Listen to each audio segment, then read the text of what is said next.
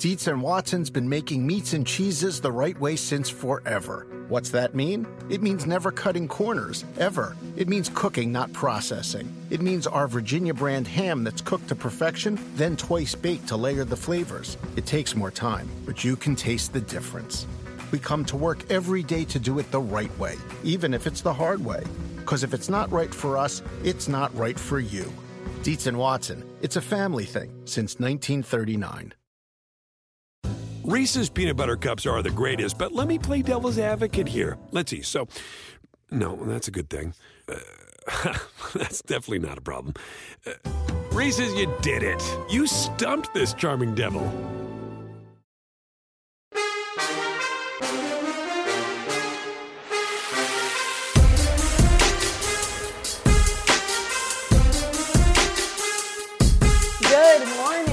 Morning. It is time for Bet the Edge here on the NBC Sports Edge YouTube channel with Matt Bernier, betting analyst with NBC Sports Edge. I'm Sarah Perlman. Here on the show and all over the world, we are getting ready for Boxing Day, a huge match day in Premier League. And Brad Thomas is here with games he circled this week and where he sees value on the board. We're also going to have PointsBet head trader Jay Croucher come on and explain how difficult it's been setting lines in the NFL with the recent COVID issues around the league. And of course, stick around till the very end of the episode to hear our edge of the day and so much more coming up right here on Bet the Edge, powered by PointsBet. Matt, super excited to have you with us in the show today. You came on yesterday and all you did was give out a winner. Tampa Bay Lightning plus 100. That came home. Beat the Las Vegas Golden Knights. It was actually a great day for us on the show. Thor went two and two when he came on with his bowl game plays. Wyoming, San Diego State as favorites. Those came home with these last night. Drew then hit Suns minus six and a half, and he went three and three on his NBA plays as well. But kudos to you coming on the show. Now, of course, sitting in for Drew Dinsick. Easy for you to do as you handicap pretty much every sport across the country. So let's dive in a little bit. I'm putting you under pressure. Gave a winner yesterday. Now, as you look towards today and for the weekend, what's kind of caught your eye as we get ready for this holiday weekend?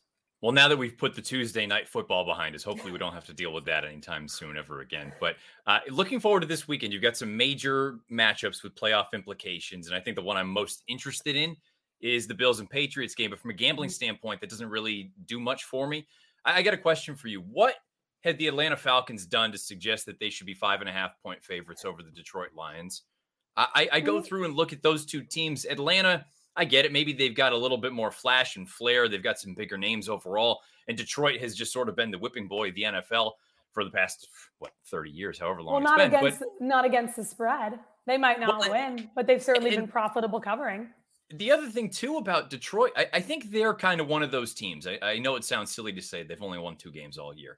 I think they're better than that record would suggest. You go through and take a look. They've got four losses by three points or less. We know about that ridiculous game against Baltimore where Tucker hit from a million yards out and it bounced off mm-hmm. the crossbar and went in. I just, the way they've also been playing recently leads me to believe that they're actually, of the bad teams, they may be the best bad team. And when I say bad, I'm thinking kind of bottom five to six teams in the league. So we're not talking about a marquee matchup. But from a gambling standpoint, what has Atlanta done to suggest that they deserve this sort of credit? At least in my eyes, I just don't see it. Their six wins have come against the Giants the Jets, Miami when they were floundering at the beginning of the year, the Saints, which week in and week out, your guess is as good as mine what version of that team we're going to get. Jacksonville, I don't need to say anything else. And the Panthers when they were quarterbacked by the tandem of Cam Newton and PJ Walker. I mean, I just don't I don't know why this line is what it is. I have Atlanta winning by 2. I have a, a final of 20 to 18. So when I look at this game, I'm at least mildly intrigued by the plus 200 money line that I saw last night on the Lions on the road, but I have to take the five and a half points that are available right now. I think the only reason more people haven't got involved in this game is just with Jared Goff. He should be able to come off the COVID list, um, and that'd probably be the main reason. I'm with you. This got up to six. I was equally shocked. You know, we talked about Detroit. I like Dan Campbell, the way his team's playing for him. Yes, as you said, they don't have many wins. It got to the point, I don't know what week it was in the season. A lot of people probably agreed, unless they bet the other side. I was rooting for the Detroit Lions to get their first win until that happened. So, Matt, I'm with you. I'm just looking now at the number sitting at five and a half. So, money earlier today actually coming in on the side it seems you like with the Lions getting five and a half points. I mentioned profitable against the spread. Detroit Lions nine and five against their number. They've actually covered five out of their last six games. This is too many points. I think you're seeing people like Atlanta because they've obviously been a better team, but six points better, five and a half points better. I'm not too sure about that, Matt. One name that people maybe they are not quite familiar with just yet, but he's certainly blossomed over the past few weeks. Amon-Ra St. Brown, 35 targets, nearly 250 yards, and two touchdowns in the last three weeks. He's a young, talented player, kind of came into the league a little bit under the radar. And again, going into that situation in Detroit, you know, there was always going to be a cap on what his expectations were for this first season. But I think he's a name that maybe you want to familiarize yourself with a little bit. Yeah, absolutely. And you see a lot of these players trying to prove themselves for a job next season down the stretch. Might be out of the playoffs, obviously, but uh, players are still trying. Dan Campbell has this team still playing at a high level. I'll take or the highest level they can be at with this roster. Understood. Um, I'll take the five and a half or six points with the Lions with you as well. Give the gift of NBC Sports Edge Plus this holiday season. Get 15% off annual subscriptions when you use the code HOLIDAY15 at checkout this offer turns to coal on December 31st. So visit NBCSportsEdge.com slash Edge Plus today.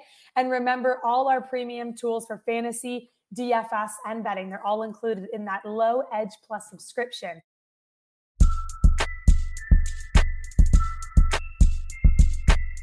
A guy that I know is ready for the holidays because I saw him backstage. This guy's ready for the holidays. Brad Thomas, we welcome him to get ready for Boxing Day best outfit on the show, hands down. Best outfit you. we have probably since Halloween when Drew was a hot dog, but I won't tell Drew that until he comes back on tomorrow. Um, Brad, let's talk about the Premier League a little bit. The first yes. game that caught my eye, and I know everyone's excited for Boxing Day, right? Let's try to keep COVID under control so this day across the world can be appreciated. We're talking about Sunday, but Liverpool is playing a game against Leicester City, so that might play a role in your handicap. Curious to hear this though. Liverpool playing Leeds on Sunday. Boxing Day. You look at the money line, Liverpool's minus 834. The draw plus 750. Leeds if you want a shot, 15 to 1, right? I'm not laying that money with Liverpool. I feel confident in this team, like most people do. A huge mismatch here, but there has to be other ways to get involved in this big day, in this game, than laying the 834. Yeah, no, absolutely. So if if COVID weren't a thing, you know, we would have been looking at Liverpool minus one and a half, maybe minus two in the early look ahead lines, and I would have been like, we're taking minus three, plus 250 or something, but it's not available. You know, I'm not taking minus three at plus 165, although I do think they win by three. It's not enough value there. So where I saw value was in the first half total over one and a half and Liverpool's first half team total. Um, a lot of this has to do with injuries on both sides. So first, we'll start with Liverpool. You know, their defense is decimated. I don't actually think Liverpool are going to concede in the first half. But if they do, it gives us a little bit of extra backing for that over one and a half total. But it's really Leeds who we're attacking. Since Kalvin Phillips has gone down, over one and a half has hit in three straight games, and they've been absolutely decimated. That 3 2 loss to Chelsea was nothing but a fluke. Like, that's a Chelsea team who's in transition. So they gave up three goals to Chelsea, over one and a half first half hit. And then against Man City, they were absolutely decimated 7 0. If you watch that game, it looked as if you know, they kind of just gave up and they and they were overmatched. Um, and then Arsenal. Arsenal was a game that I was really excited about because books set the line somewhere like minus one and a half. I took uh minus two and a half for plus 260, 280. Arsenal, who I wouldn't say have the best attack in the world, destroyed them. And what happens is when you have a guy like Kalvin Phillips out, the anchor of your midfield, you're very disjointed. And a team like Leeds, who play very open and that back and forth style, if they don't have a guy who's possessing the ball in the midfield, it's kind of kind of worrisome. Kind of like what happened when they played Chelsea. Chelsea was having some injuries in their midfield, and that's why uh, Leeds were able to score two goals. So I'm to back over one and a half goals in the first half and one and a half team total for Liverpool. Don't look at the numbers. Like whatever you do, don't look at Liverpool. They're only hitting this number in like 50% of their games. Don't look at Leeds. They're only hitting this number at like 33% of the games. It's all about availability. That's really what we're going to fade. There's a lot of the injuries on defense um, for both teams. If you want to get fancy and take Liverpool team total over two or over two and a half first half, I wouldn't be surprised to see an absolute decimation of Leeds. Yeah, Leeds have been struggling mightily. Yes. Like you say, I really thought they were going to bounce back, show a little bit of courage or heart last week against Arsenal, and we get the complete opposite. Yeah. Uh, let's talk about a team that's showing plenty of heart and courage. Yes. Tottenham Spurs, they get ready to host Palace on Sunday. Conte, when he came in, it feels like he's just reignited this team, the Spurs team that for the first, let's say, for a few weeks of the season anyway, they just couldn't seem to get out of first yep. Harry Kane seems like he has finally kind of got back into form a little bit, scored last weekend. Patrick Vieira's side, they they've kind of been up and down all season. They've yeah. had stretches of really solid play and others where they just don't look like they actually belong. Uh, how are you reading this game? Yeah, so a lot of people who are familiar with Tottenham, they're just going to think about years past when they were really a holding team. And even if you look at their last match, they were a little bit more of a holding team because they had a lot of players who were still battling side effects from COVID. But ultimately, when I look at this game, I'm taking both teams to score. Um, you know, it doesn't have a very high hit rate between the two 33% for Tottenham and 53% for Crystal Palace. But you alluded to this earlier. Tottenham are a much different team than they were at the beginning of the season. And when you get a coach like Conte, you know he's okay to open it up because he wants you to pressure, he wants you to attack. Well, if you look at Tottenham, they're conceding 1.27 goals per match, and they have they have a very high expected goal mark at 1.54 while at home. Now, Crystal Palace, on the other hand, the three matches ago and the match before that, they were shut out. I don't think that's going to happen against a Tottenham side because Patrick Vieira is getting his side ready to rock and roll. They're looking a lot better. Well, defensively, especially on the road, they're very bad. You know, their expected goal mark is 1.88. I like both teams to score here. And another bet that I really like because we've seen this happen often with Crystal Palace this season is they get countered with a speed guy is to take Son's anytime score prop at plus 130. When you have a guy who has that kind of speed and you're getting plus money for it for, against a team who gets countered frequently, it's well worth it. This game's going to be fun. It's going to be exciting. It's not going to be the traditional uh, Crystal Palace Tottenham matchup that everyone's used to where it ends like zero zero. No, it's, I expect that Tottenham gets at least two on the board, and we, we're definitely going to see Crystal Palace uh, hit the score sheet. Looking right now at this particular bet, PointsBet obviously sends us some notes where bets coming in 71% of the handle coming in on what you like both teams to score on Sunday. Um, I'm happy we've been able to kind of throw out some games and get ready for Sunday. I jokingly told Matt before we got on the show, don't let Matt get hot. And this guy's been hot in the NHL. You know who you don't want to get hot? Man City offensively. They have been ridiculous. 28 goals over their last 10 matches. Obviously, you mentioned what they were able to do last time out 7 0 to Leeds, and they played Newcastle 4 0 there. Playing Leicester City, who's playing today. Man City, meanwhile, no game today. They might yes. be a little more well rested. How are we attacking this game Sunday, 10 a.m. Eastern? So with Leicester City having this uh, cup tie, it's kind of unfortunate for them. You know, much like a lot of teams, they're dealing with COVID, they're dealing with injury. Then they have a Manchester City who's probably the deepest team in the EPL. I'm taking Manchester City to score in both halves. If you want to look at statistics, sure, fine. Let's just look at quality. You have a much better team in Manchester City, and you've seen Pep over this past weekend discipline his guys. Okay, so Pep go ahead and he benches two of his best players. What does he do? He fills them in with players who could start on any EPL team. Man City are an absolute machine right now, regardless if Foden's in, if Grealish is in, if Sterling's in, or, Jesus, or uh, Gabriel Jesus is in. It, it doesn't matter. They have the highest expected goal mark in soccer, and they're finally healthy. They've scored 25 goals in nine matches at home this year. That's 2.78 goals per match. And if you want to talk about their halftime splits, in the first half, they're scoring uh, 1.2 goals per match and 1.67 in the second half against a Leicester City who at one point had the worst road XGA in all of the EPL.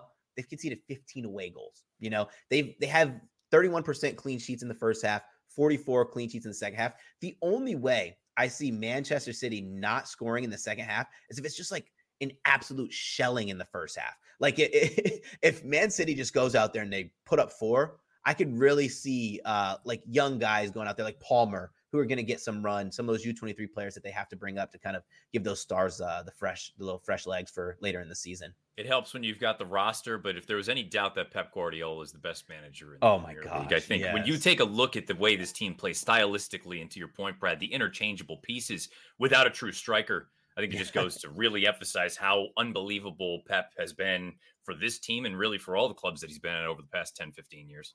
Yeah, Absolutely. he's been so fun to watch and to follow, and of course, bet on his team. They're minus 556, which says a lot playing Leicester City 13 to 1 on Sunday. I love this look.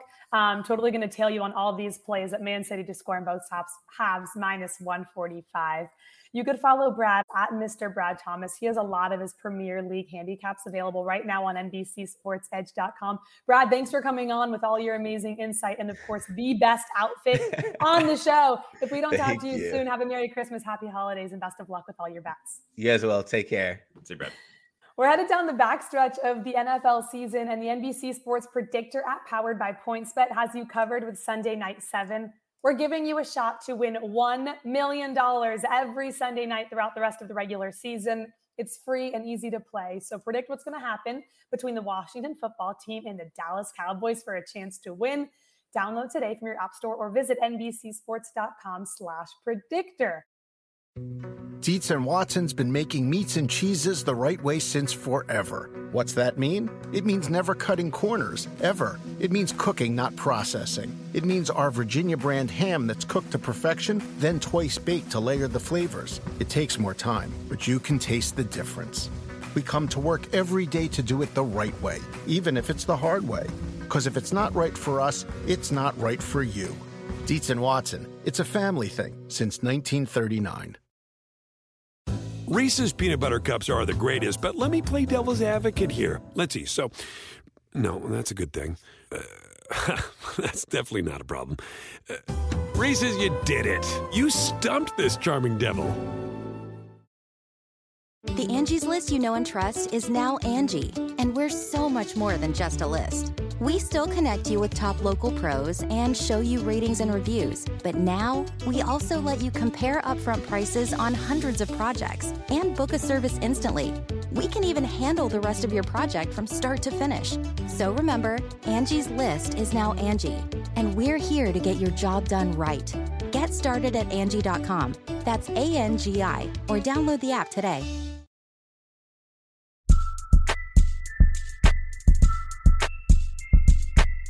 Speaking of the NFL, not only is it been hard to handicap, I can't imagine what it's like setting lines. And who better to break that down for us than head trader at PointsBet, Jay Croucher. Jay, as always, appreciate you coming on and for the time. You know, I look at the lines every single day. And obviously, they're moving and sometimes they're taken down because the COVID issues across the National Football League happening right now.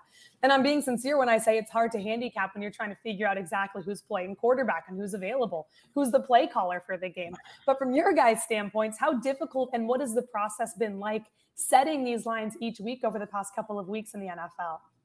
Yeah, it's extremely difficult. We've kind of gotten used to it just now that we've had a year and longer of practice at it, but it is very unscientific guesswork where, you know, the game that's most affected this coming week is Pittsburgh, Kansas City at the moment with Travis Kelce and Tyreek Hill both in protocols. We're kind of taking the calculated guess that probably one of them gets out um, in time for the game at least.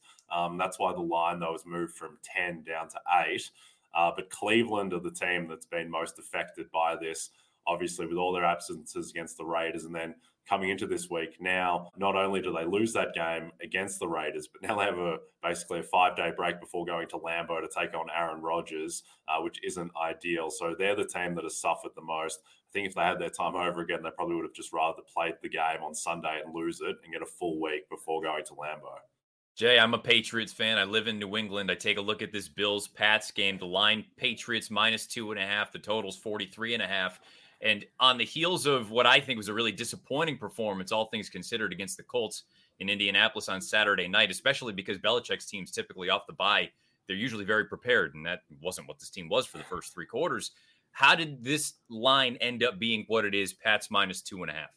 Yeah, so this line suggests that we think the Pats are a slightly better team than the Bills when you factor in that home field advantage is worth about two points. I think the Pats, as disappointing as that loss was, I think there were a lot of good things to take out of the game in Indy. Where I think the big question about Mac Jones was whether he could bring a team back when the other team knows that he's going to be throwing all the time. And they were down 20 to nothing, and Mac, he did bring them all the way back.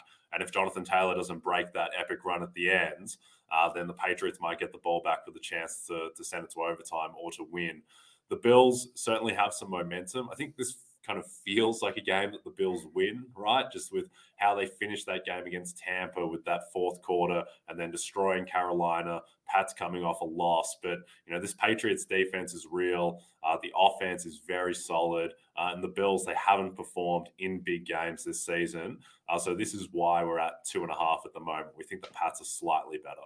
What is the market movement and kind of the, the typical betters? Because I know, right, there's certain sharper betters that let's say love New England and some that might come in and back Buffalo or the Colts or you name a team they're always on. In terms of this particular game and early action you guys have taken, where has the larger bets and smarter money come in on? So most of the smarter money is on New England. All of the public money is on Buffalo. 85% of our handle on this game at the spread is on the Bills. But the Pats, a lot of the advanced numbers really love the Patriots. And I think that, you know, the public perception of the Pats probably doesn't treat them as an upper tier, absolute, you know, top three, four team in the league because some of their most impressive wins have come in blowouts over, you know, middling teams, like destroying Cleveland. But the advanced numbers suggest that, you know, the Pats are a legitimate you know, contender to win the AFC. And I think that, you know, the public in a big game like this is always going to side with the better quarterback. And as impressive as Mac Jones has been, Josh Allen is the better quarterback in this game, but the Pats have the better supporting cast.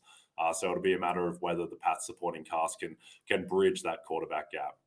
You brought up that really the backbreaker for the Patriots in that Saturday night game against the Colts was Jonathan Taylor's 65 plus yard touchdown run in the fourth quarter. He is now the clear cut favorite for Offensive Player of the Year, but on the heels of last night's performance from Cooper Kupp, he's nipping at his heels. Talk us through this market a little bit. Yeah, so this is the closest awards race, I think, in the NFL at the moment. I wouldn't have said that before last night. I thought that was Taylor's award to win before Kupp uh, went in Fuego. But I think that we still have Taylor favorite, and here are the reasons why. One, statistically, he's still, I think, 234 yards and five touchdowns ahead of Kupp. So that is significant. And then the other factor, which I think is really key, is that Matthew Stafford is a lot better than Carson Wentz. And Kupp who has been, you know, incredibly valuable. He's putting out one of the great wide receiver seasons of all time, but that is tied to having an excellent quarterback in Stafford. Meanwhile, Carson Wentz was five of 12 for 57 yards against the Patriots and was in those 12 passes. It felt like half of them he was trying to throw to Patriots defensive backs. So Taylor, I think, carries the Colts more than Kupp carries the Rams. And I think that that will play into voters' minds at the end of the season. But certainly, this is no longer Taylor's award to lose. The Kupp is right there, but we still make Taylor slight favorite. So, for the Offensive Player of the Year awards, if you're not looking at the screen and, of course, listening to the podcast version, Jonathan Taylor at PointsBet minus 140, Cooper Kupp plus 150. Then we're looking at Justin Jefferson 35 to 1. But now I head to the MVP market. And this is how the markets really are shaping up. To put that in perspective, Jonathan Taylor plus 500 to win the MVP. But the two favorites, Aaron Rodgers plus 110. Tom Brady plus 210. Before Tom Brady's game against the Saints last week, he was the favorite obviously tables have turned just a little bit here. And as I look at Aaron Rodgers and uh, who they're playing in the next few weeks, he gets a home game against the Browns and the Vikings. Then he plays against the Lions. Brady is going to see Carolina twice and play one game against the New York Jets. So certainly you can make a case for both of those quarterbacks. In your opinion, who has the clear advantage in this awards market for the MVP race, Jay? Yeah, so I think Aaron Rodgers is the guy now. I think that for Brady, he's not done, but it's so hard to come back from being shut out on Sunday Night Football in a game when you're 11 point favorites. Now, he also loses Godwin, he loses Fournette, and also his schedule the rest of the way is very easy, which I think almost works against him because it's going to be hard for him to have another real moment, you know, against teams like Carolina and the Jets. And so I think that Rodgers, you know, this award typically rewards efficiency and Rodgers is the king of efficiency. That touchdown to interception ratio, he's the greatest ever this year. Again, I think it's 30 touchdowns, four interceptions. And I think as well that people just now think that Aaron Rodgers is the best player in football. I think that he's taken that mantle from Patrick Mahomes with how Mahomes has struggled and been inconsistent this year. And I think that if anyone had a game with their life on the line, I think everyone's taking Aaron Rodgers. He is just the best quarterback. Now he has the stats to back it up. But still, don't know how people are going to interpret the, the COVID stuff with Rodgers, whether that turns some people off. And then also, he's having a worse year than last year when he won the award. And so, how much does that weigh in with voter fatigue? And does that open the door up for someone like Jonathan Taylor or even Cooper Kupp to come in and take MVP? Jay, let's shift our attention from the NFL to the NBA. We know Christmas Day in the association is the biggest day of the year, really, as far as the regular season is concerned. A couple of giant matchups Warriors at Suns, Nets at Lakers. Uh, give us a little bit of info on these games, especially factoring in, as is the case with all the other professional leagues, the COVID situation. Yeah, well, I think we might even be uh, overstating the uh, blockbuster nature of Nets Lakers at this point, where it'd be great if we could flex the Lakers out of Christmas. I'm not sure they deserve it at the moment. That team is a mess, and really the situation of that game is a mess with you know all all the stuff that's happening in Brooklyn. So I think the marquee matchup is definitely Warriors Suns. Uh, they are two of the certainly two of the three best teams in the West with Utah. These are the two teams that have the best record. And then, you know, with how the West at the top looks, these are probably two of the three best teams in all of basketball at the moment. Obviously, the first time they played, Phoenix got the better of them, extended that huge win streak uh, to start the season. And then the second game, Booker was out. So not as much to read into that one. But I think that's definitely the marquee matchup. Lions will be back up shortly, just with all the COVID uncertainty at the moment. Mm-hmm. You know, hopefully we get full teams for both of these matchups. Uh, but certainly I'll be more focused on on Warriors Suns. I think the Lakers until they get Davis back and until they start playing like a, a, legitimate, not just championship contender, but playoff team, I don't think they warrant too much attention. No, you and I both. Warrior Suns is definitely going to be the better game of those two. Hey, Jay, real quick here, just out of curiosity, the Lakers take a lot of money regardless who's playing, right? They're the Lakers. Some people probably don't even look at the roster and who's playing, and they blindly bet the Lakers, and there's a tax on them. But they're playing the Nets, who also take a lot of money, a far better team, as you're mentioning. Lakers probably shouldn't even be on Christmas Day. I'm curious, will or do you expect to take money on Los Angeles given the circumstances? No, I suspect that our weight of handle will be on Brooklyn and we'll be cheering for Los Angeles, which isn't a great spot to be in. But, but so be it. I guess there's worse people to go to war with than LeBron James. But no, I think the, the betting public now is there's been, what, 32 games of the mm-hmm. Lakers just not being good. Uh, and now I think that people are still a little bit wary of the fact that the Lakers do have it in them to make a charge at some point later in the season when Davis gets back. But for now, the team is such a rabble beyond LeBron, the team is not inspiring. They can't, they don't really have any avenues to get good defensive lineups on the floor now that Davis is out. So I suspect that the people will be lining up on Brooklyn if they have a full complement of players you can understand why when they were putting this team together in the offseason, people were looking at it going, these pieces just don't fit. Why, like, mm-hmm. what are we mm-hmm. trying to do here? And, and not including any potential injuries, especially for older players. But it just feels like this is what you've got here with the Lakers. And frankly, it's not very good. Yeah, it's been a nice fade. I know for Drew, and I've tailed you in a lot of those plays. He's made some money fading the Los Angeles Lakers this season, and we'll break down those games tomorrow on this show. You can follow Jay on Twitter at CroucherJD every single week he comes on, gives us a nice peek behind the counter on what's going on at PointsBet Sportsbook. Also, tomorrow at 3 p.m. on our YouTube channel and on Peacock, airing up until kickoff on Sunday, he will join myself, Drew Dinsick, and Warren Sharp on Blitzing the Board, breaking down week 16 lines. Jay, thank you very much. Thanks, guys. Happy holidays. Happy holidays. Download the NBC Sports Predictor app powered by PointsBet and enter this week's free NBA pick and roll contest for a chance to win $50,000. This week, we're highlighting matchups between the Cavaliers and Celtics, Raptors and Bulls, and Nuggets and Thunder. So if you don't have the Predictor app yet, download it now.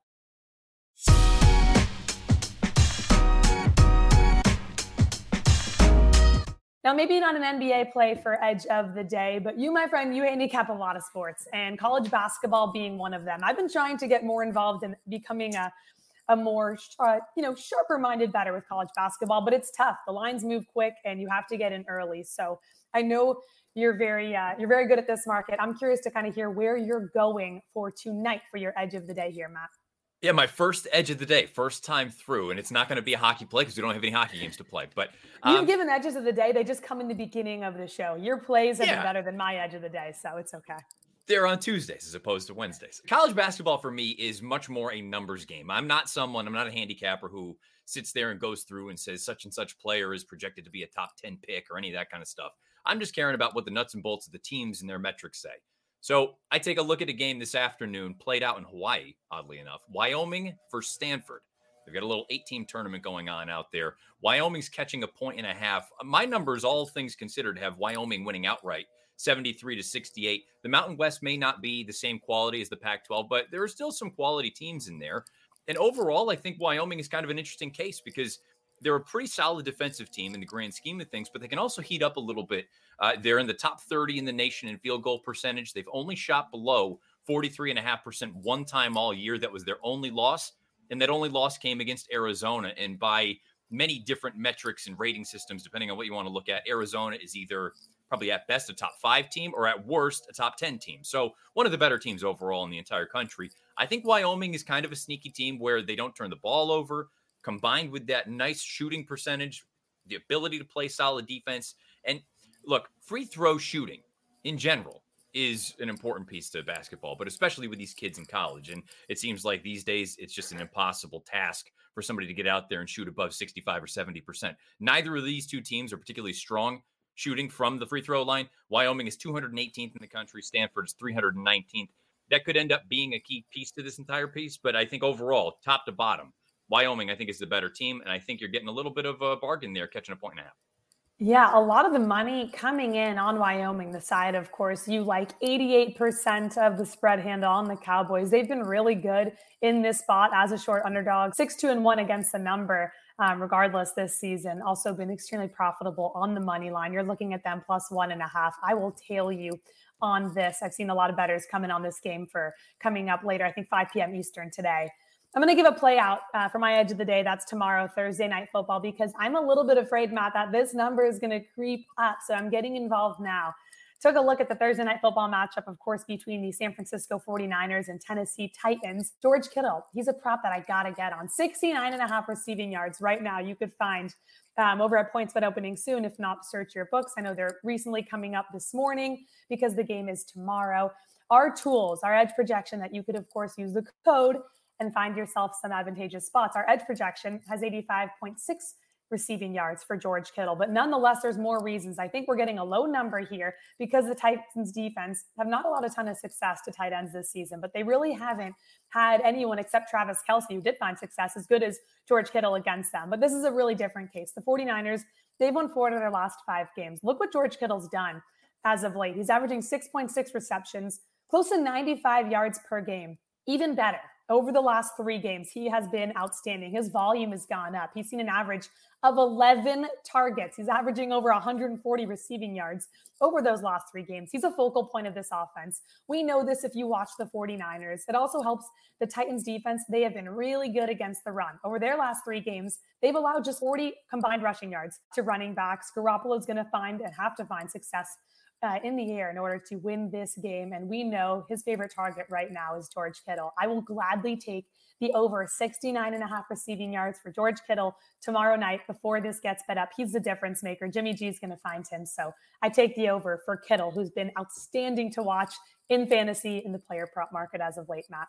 Yeah, and these two teams really they're trending in opposite directions. San Francisco, like you say, they've won five out of six, and you look at Tennessee, despite the fact that they've you know they won two weeks ago against Jacksonville. Everybody beats Jacksonville. They've lost three out of their last four, and they've been against some quality teams. So uh, I, I, think the loss of Derrick Henry, the stating the obvious, when he was taken out a couple weeks back, this team has really slowly just kind of slid downhill. Meanwhile, San Francisco, they're the hottest team in the NFC. I think anybody that runs into them right now should be terrified. Yeah, they're hard to fade right now. And Jimmy G, I feel like he gets a lot of flack. I don't know why. He's very, very good and having an outstanding year. So I love this prop. I think Jimmy G has a big day as well as George Kittle. Now, before we close out the show, our edges of the day are locked in. You won't be on the show tomorrow. So I got to hear what's your plan? What's your holiday situation shaping out to be for this weekend? Yeah, my in-laws live right here in town with us, so this is going to be a nice little uh, opportunity for us to stay local. I went and saw my parents last weekend in Western Massachusetts, so uh, that was good to get everybody involved. And now my nieces and nephew are coming up for a few days, and uh, it's going to be the last quiet Christmas for my wife and I because we're going to have a baby in May. So this is this is kind of our, our didn't even know that. Okay, congratulations. Yeah, I haven't told many yes, people. Oh, well, now you just told our whole whole audience. Right. So anyone who knows Matt, congratulations having a baby. So final Christmas before you're going to be parents. This What's the drink the last, of choice going to be? An eggnog? Yeah, exactly. For me, it's going to be anything and everything. But uh, Your wife, the wife, she'll she can have some water. I was going to say we'll make a mocktail for her, but um, yeah, it's going to be a, a nice little run of it's going to be nice when the kids are here, but we're going to also have our little quiet time, knowing that this is the last quiet time we'll have for what the next uh, 20 years or so.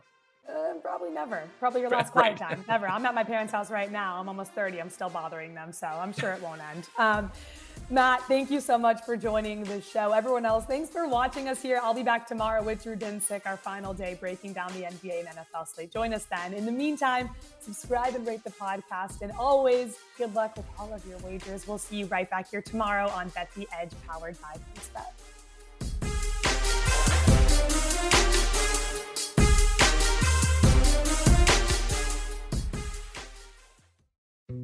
Dietz and Watson's been making meats and cheeses the right way since forever. What's that mean? It means never cutting corners, ever. It means cooking, not processing. It means our Virginia brand ham that's cooked to perfection, then twice baked to layer the flavors. It takes more time, but you can taste the difference.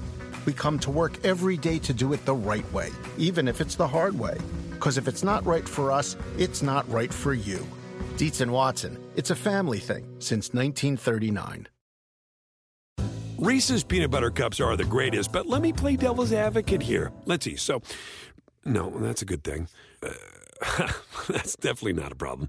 Uh, Reese's, you did it. You stumped this charming devil.